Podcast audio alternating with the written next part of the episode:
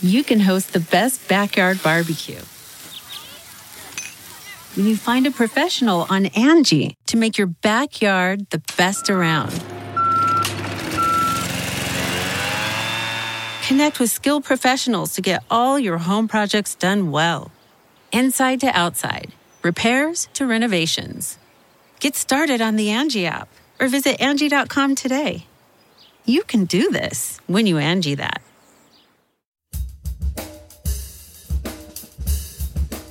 I had two oncologists who disagreed with the treatment plan that I was supposed to be on.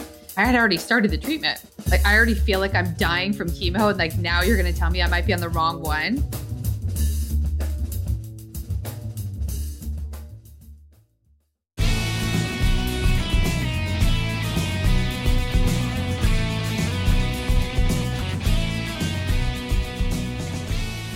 From Offscript Media, I am Matthew Zachary, and this is Out of Patience.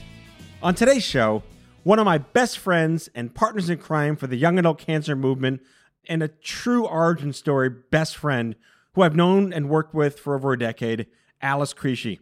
How to encapsulate all that is Alice? business entrepreneur, breast cancer survivor, relentless advocate for fertility and family planning rights through cancer, nonprofit founder, lobbyist, activist, provocateur, mentor, advisor, Sherpa, and now the founder and CEO of MedAnswers and its groundbreaking Fertility Answers mobile app. Alice and I talk about the trials, tribulations, pros, cons, and mental health cost benefit to both the private and nonprofit sector perseverance in the face of adversity and dumb fuckery, and reconciling that if we don't build the right teams to make a dent in the universe, no one else will. Never give up, never surrender. Here's Alice Crisci. Alice, I really wanted to just talk to you on a like a retro throwback, get the band back together conversation because so much has happened since the last episode of the Stupid Cancer Show and the first episode of my podcast. And you have been family for so long. You bear a role in my career trajectory, unlike many have.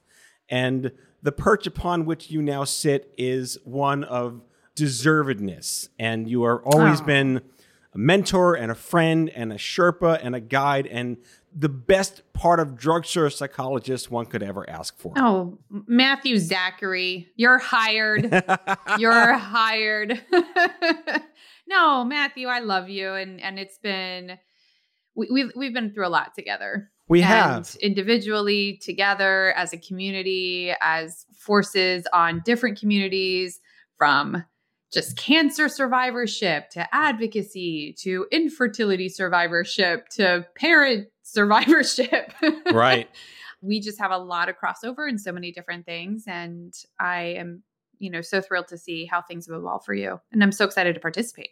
Yeah, and as of this recording, this past weekend was the virtual CancerCon event that they put together, which was very, very well done, I will add, for a virtual conference. But it put me in like this very nostalgic place to mm. really think about how things have happened. And I've been doing a lot of interviews about the origin of this company and why am I back behind a microphone and, and like who were the people that made me? Who are the people mm. that hmm. made young adult cancer? Who are the people that no one ever will know exist that made things possible today that everyone just kind of happily takes for granted for the right reasons? I mean, you made stupid cancer. You made the young adult cancer movement. You did that.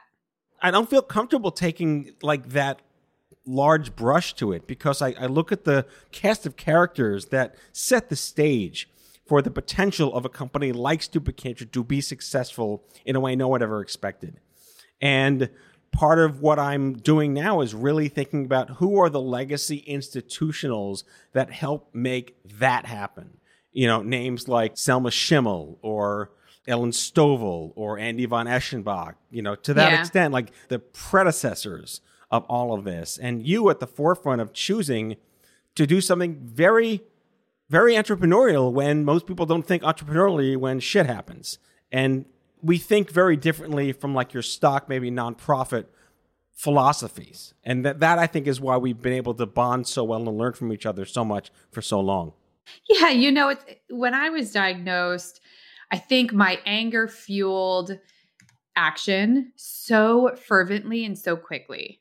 That rapid onslaught when you are diagnosed and it's your full time job, uh, you know, you're forced to make giant decisions that you, that you know, as a young adult, I felt woefully unprepared to make, but yet I made them.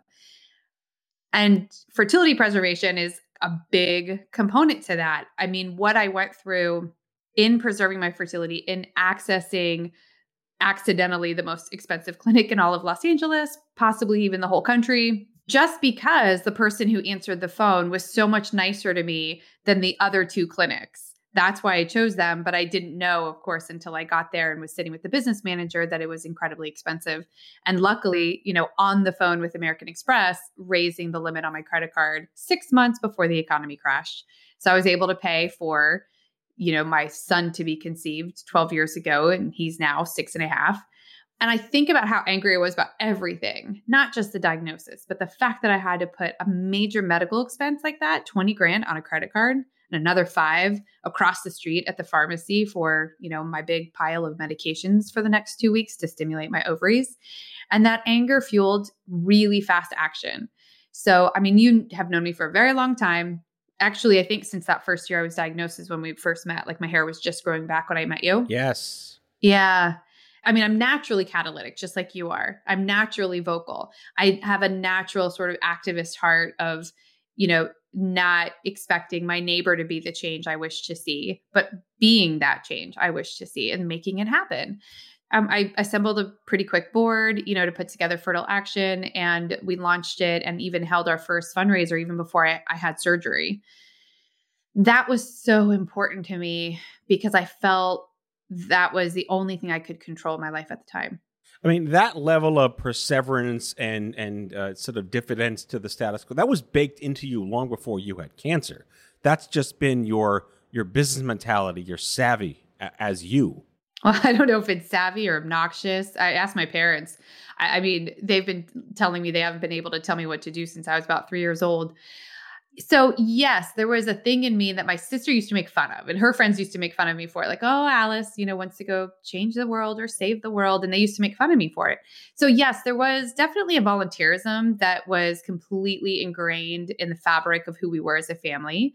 It was an everyday aspect to who we were, and I think I kind of, you know, I took it and just, I don't know exactly where it came from. I mean, in high school, I was advocating for AIDS education at our high school and you know trying to break down stigmas around that conversation because it was the early 90s and nobody was talking about it in high school and I remember just being so proud of, you know, our high school newspaper tackling that and us bringing in someone who I ended up becoming really good friends with who uh, was not just HIV positive, he had already already been diagnosed with AIDS. And so I think throughout my life I have found those things that I get very passionate about. Passion comes very easily when there's something that I want to get behind. And I think when you can align passion with a very clear purpose, you can just impact the world in such a positive way. And it doesn't have to be a big impact. I think that's kind of the thing with with people like us, like me and you, who it isn't about like the entire world, it's about your immediate world. And that that could be like helping one person who then helps five, who then helps 10, who then helps 20, who then helps, you know, 200,000 or you know whatever it is. But it does come with kind of i think an ultimate sense of responsibility of um, making this life where i kind of feel like i got a second chance as meaningful as possible. Well there's also like you know the song won't back down. There's this like at what point are you so burned out and so just done with life and done with trying and yet you still get back up the next day and keep trying to make that dent in the universe. And for, as founder to founder, as someone who ran a nonprofit, as someone who managed communities, it's so fatiguing and yet inspiring. What did you do on a, I mean, let's take the liquid courage out of the conversation. What did you do on a daily basis when you're just trying to figure out how the hell am I going to keep going? I love that question. I'm going to start by saying I'm not going to jump to an answer filled with like all the self care things that I do right. I think first I want to say the harsh reality is I, like so many people just like me, walk a very fine line between complete and utter burnout and complete and utter determination and mm, motivation. Right. And it is a really fine line. I think when you do marry that passion and purpose, it's hard to turn it off. And the best boundary that I have in my life is my six and a half year old son. Because it's like, man, when that end of the day hits and he knows when it's supposed to be his time, he holds me accountable. So forget about self care. I've built in boundaries because I have a child and he knows the sacred times that we we've agreed to that are for he and I. And I would say that that alone is probably the biggest equalizer and the biggest balancer for my life is just that sacred time with him that he holds me accountable to because otherwise I'd, you know, work I'd work and work and work and work and work. I mean, I would just keep working. So the expression I would always say say to myself, which I now am not sure if I should be guilty for or feel bad about, or if it was a good thing, is that if I don't do it, it won't get done. Is that obnoxious? Is that snotty? Or is that leadership? What is that? No, I think that's the opposite of leadership. I think that that is, I think it's that you find the most confidence in yourself because you're so clear about how you want the outcome to look. So you know you can get it done. I think leadership is about saying, I'm not the only one who can get it done, and I'm going to let them get it done differently than me even if the quality of the result is not what I want.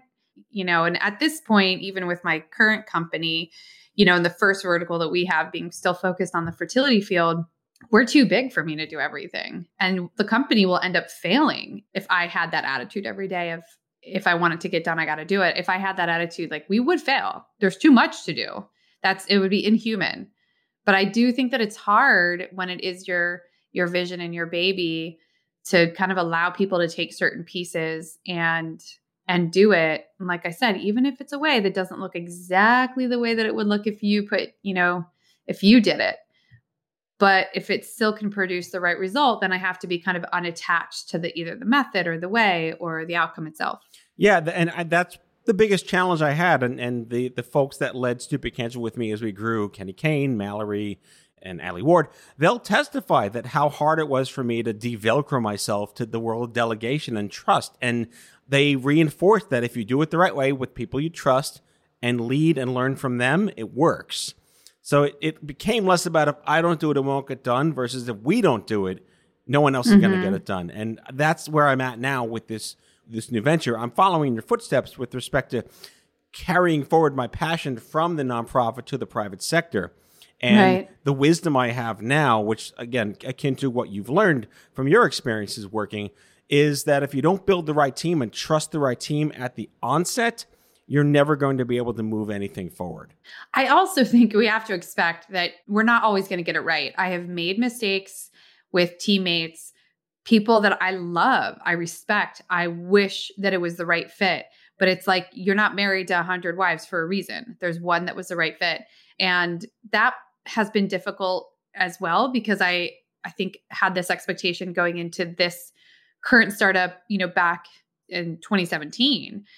I, I knew I had to be really careful in who I hired and I would get really excited about people and their skill set and what they bring to the table and their their commitment to it and their passion. But it's not always the right fit. And it's really painful when you have to, it's really painful when you have to walk away. It's so painful for them, but I don't think because they're getting let go of a job, they don't realize how painful it is for us as leaders that likability, we only have so much money in the bank account to make a company work. Back with our guest after the break.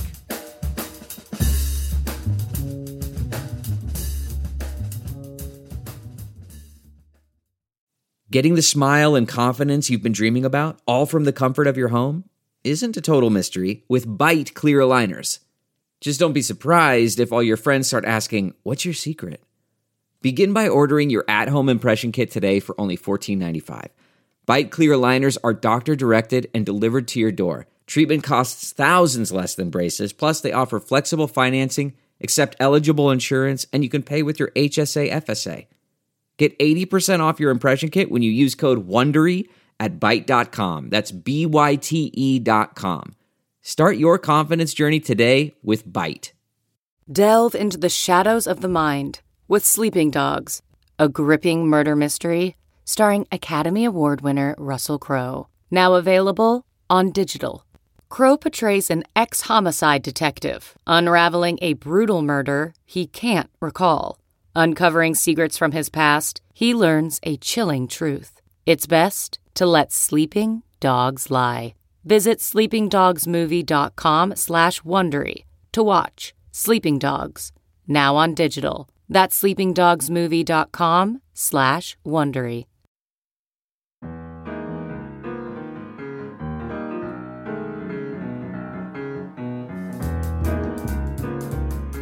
So I, I love what you've chosen to do with this third, fourth, fifth, sixth, whatever act of this is, is yours. We're in like our 45th acts of our lives. But your passion for fertility really did drive this new company, MedAnswers, and for the app. But where I'm looking to you for some wisdom is how did you find the learnings of being in the nonprofit sector that could factor into help a private sector company do business differently? You know, oh gosh, that's another really great question, Matthew. So, I mean, for starters, I will say it is so much easier raising money in a for profit environment than in a not for profit environment for me. It's just so much easier. You know, getting people to buy into a very monetary ROI for better or for worse was far easier for me to do than to get them to buy into a social ROI. So, what I carried into this venture is that if I could marry the two, which is do good and there's a capitalistic reward for all involved, that has people so incredibly excited. We were doing the math the other day, and it's pretty darn close to about 80% of my company is owned by the fertility community. It's owned by people like me who are advocates, patients, physicians, scientists, researchers, lab directors, embryologists. I'm so incredibly proud of that fact we probably could come out with a public statement and say we're the only community owned fertility company that's even out there. It's astonishing, and I'm nodding my head on the radio here because I feel like we're accomplishing the same basic philosophy of bringing in people who are the mission, even though it is private sector. And yes, honestly, raising capital in the private sector versus the nonprofit sector speaks to the very philosophies of Dan Pallotta and how the nonprofit model is fundamentally flawed to be successful because of those limitations. And you can't have investors in the nonprofit space. And there's always this scrutiny over paying overhead and, and, and compensation factors and you know, you should have, you know, less lamps and, and have less electricity, right. work in the dark. Who needs gravity? Come on, save some money for the mission you know exactly. but to, to your point i and i really actually really just kind of hate that about the us you know this idea that an executive director should make the same as a startup ceo you know in the nonprofit space. And i i, I really I, i'm also fundamentally completely against unpaid interns for the same reason. Agreed. You know i that probably could be a whole nother show. Yes. Um, yes it could. so yeah I, I mean i just we have our values backwards right? I mean we just do. It's it's like you know we have all these social ills. We have all these breakdowns in the healthcare economy. We have so many problems to tackle.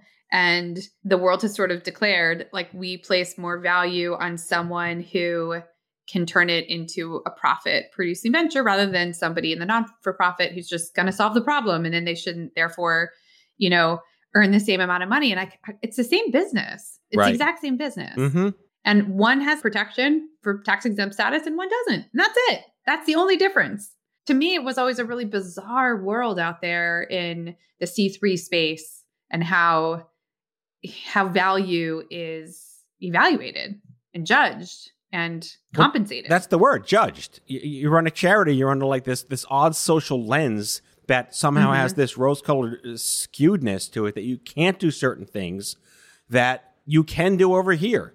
And how dare you want to hire somebody that is getting paid compensatory to their similar role in the private sector? Maybe not at, you know, paying $30 million to somebody running a nonprofit that's only bringing in $50 million a year.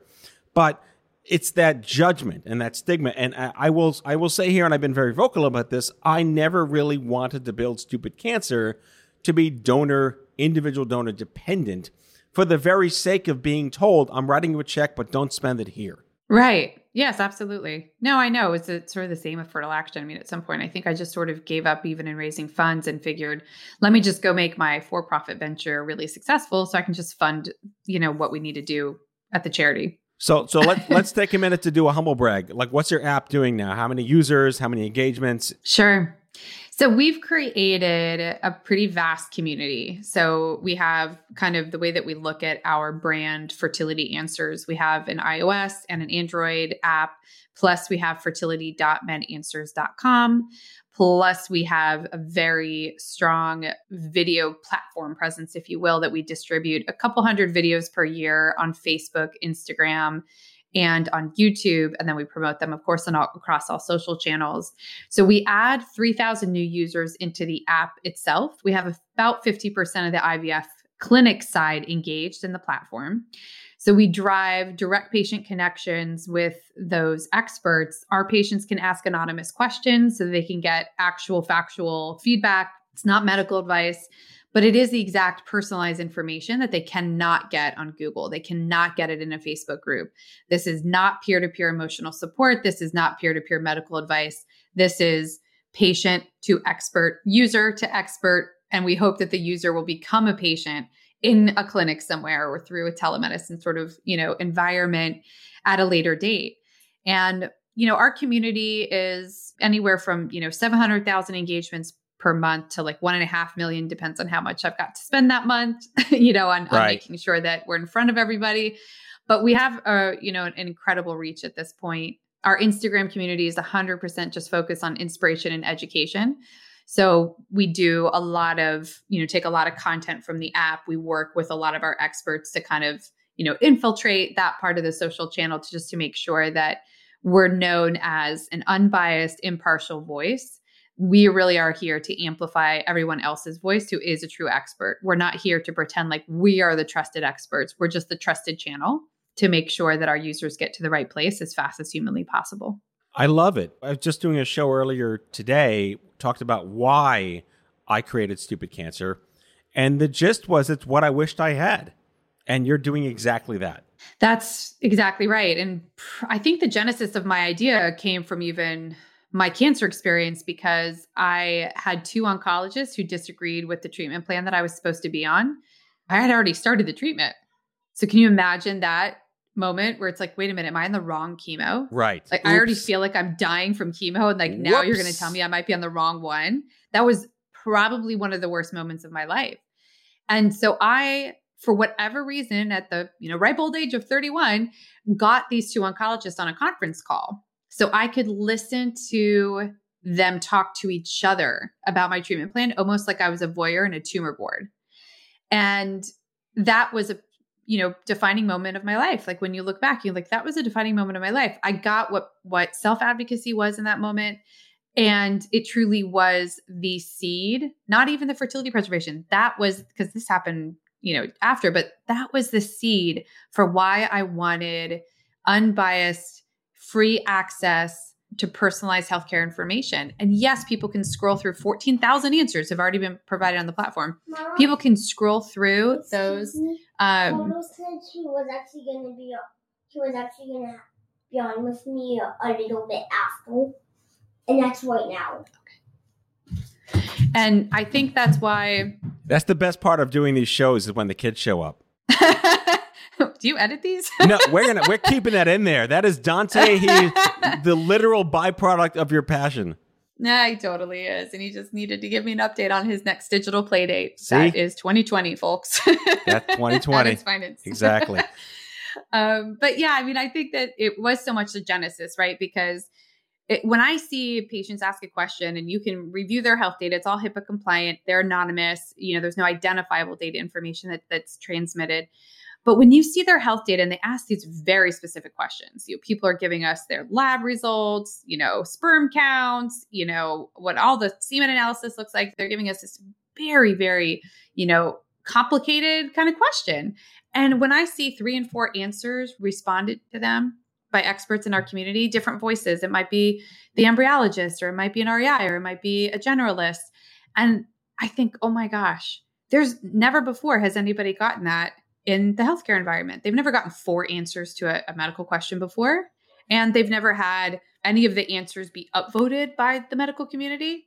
There are a lot of things that we can do better in the app environment. We have our eye on so many cool product improvements, but that basic thing that we have stood for since day one, which is to end the spread of misinformation and you know through this personalized approach i feel so proud of my team for that right exactly and again you you have created an environment that now makes it more conducive for a woman or a man you put alphabet letters together that haven't been put together before it's not b2b not b2c it's not B, C, it, it's like i know p to e has, P to E. I know, I know, I know. It, that's kind of a cool way to look at it. You're right because it's it's true. Like if I'm in front of an investor, it's sort of a B to C to B model, from a business model standpoint but but that's right i mean i look at the market and i see you know what is teladoc missing well it's missing continuity. Yes you can get your your literally your 10 minute telemedicine visit for your you know for whatever issue you have but where's the continuity of like health data? Or where's the continuity of just the relationship? Or it's a transactional moment. And i think what we're really you know looking to embark on and sort of the what's next even with app development is is that well what is next? It's the okay we can take your health data we can match you to the right solution because we're working with all these experts and we know that if you have PCOS this is the kind of ovulation kit you need you know versus that kind if we can even look at your health data and say okay you already meet the definition of infertility do you want to go ahead and schedule a consult with one of our providers we can help so I, I do look at the market and I go, okay. And then and then you even see on Facebook, it's not just patient groups that have exploded, it's also physician groups. And and this, I think probably above all else, drives me crazy. There's a Facebook group with 70,000 physicians that give each other, you know, case reviews and peer-to-peer support on on things that they're dealing with in their practice. 70,000 physicians all that great content, it's not getting down to the patient level and it's never going to come out of Facebook in some kind of usable fashion. That is correct.